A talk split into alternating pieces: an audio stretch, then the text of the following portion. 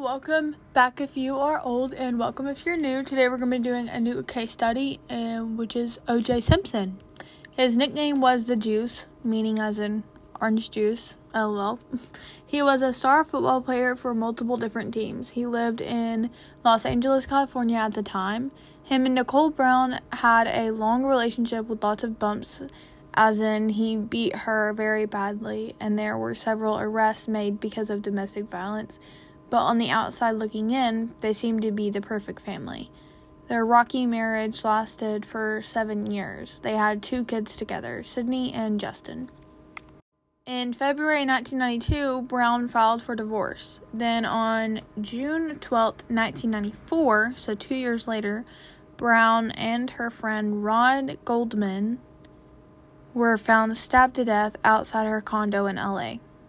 Now, Ron was a waiter at her favorite restaurant. Um, Nicole was stabbed seven times. Her body was found shortly after midnight on June 13th, a day later. Once they found the body, OJ was in Brentwood playing little golf with one of his buddies. After her death, there was a quote high speed chase, really meaning OJ and his friend Al Cowlings were in his white Bronco driving down the California highway near Los Angeles. Now, OJ was in the back seat and his friend was driving. And the cops were following them while OJ was threatening to kill himself with a gun held to his head the whole time. It was a 45 minute chase, so to speak. Okay, so some evidence pointing toward OJ being the killer. Okay, first, the killer dropped blood near the shoe prints at Bundy Drive, which was the road that she lived on.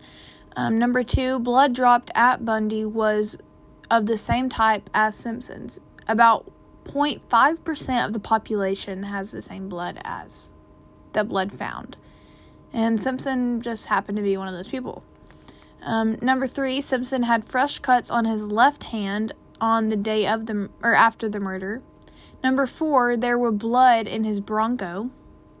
Number five, blood was found in his foyer and master bedroom of his home. Number six, there was also a glove with OJ's blood on it found at the crime scene, and the match to it was found behind Simpson's guest house.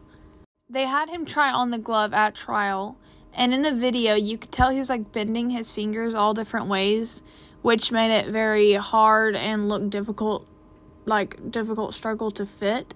The glove was covered in blood, and according to the prosecution, the blood seeped into the fibers of the leather and shrunk the glove, thus explaining why Simpson's hand did not fit inside.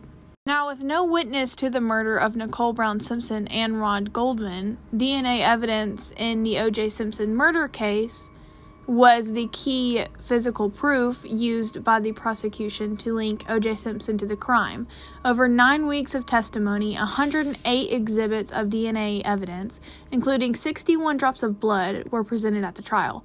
But after an eight month trial, O.J. Simpson, a former Hall of Fame professional football player, was found not guilty of the June 13, 1994 murder of his ex wife Nicole Brown Simpson and her friend Rod Goldman, a waiter at her favorite restaurant.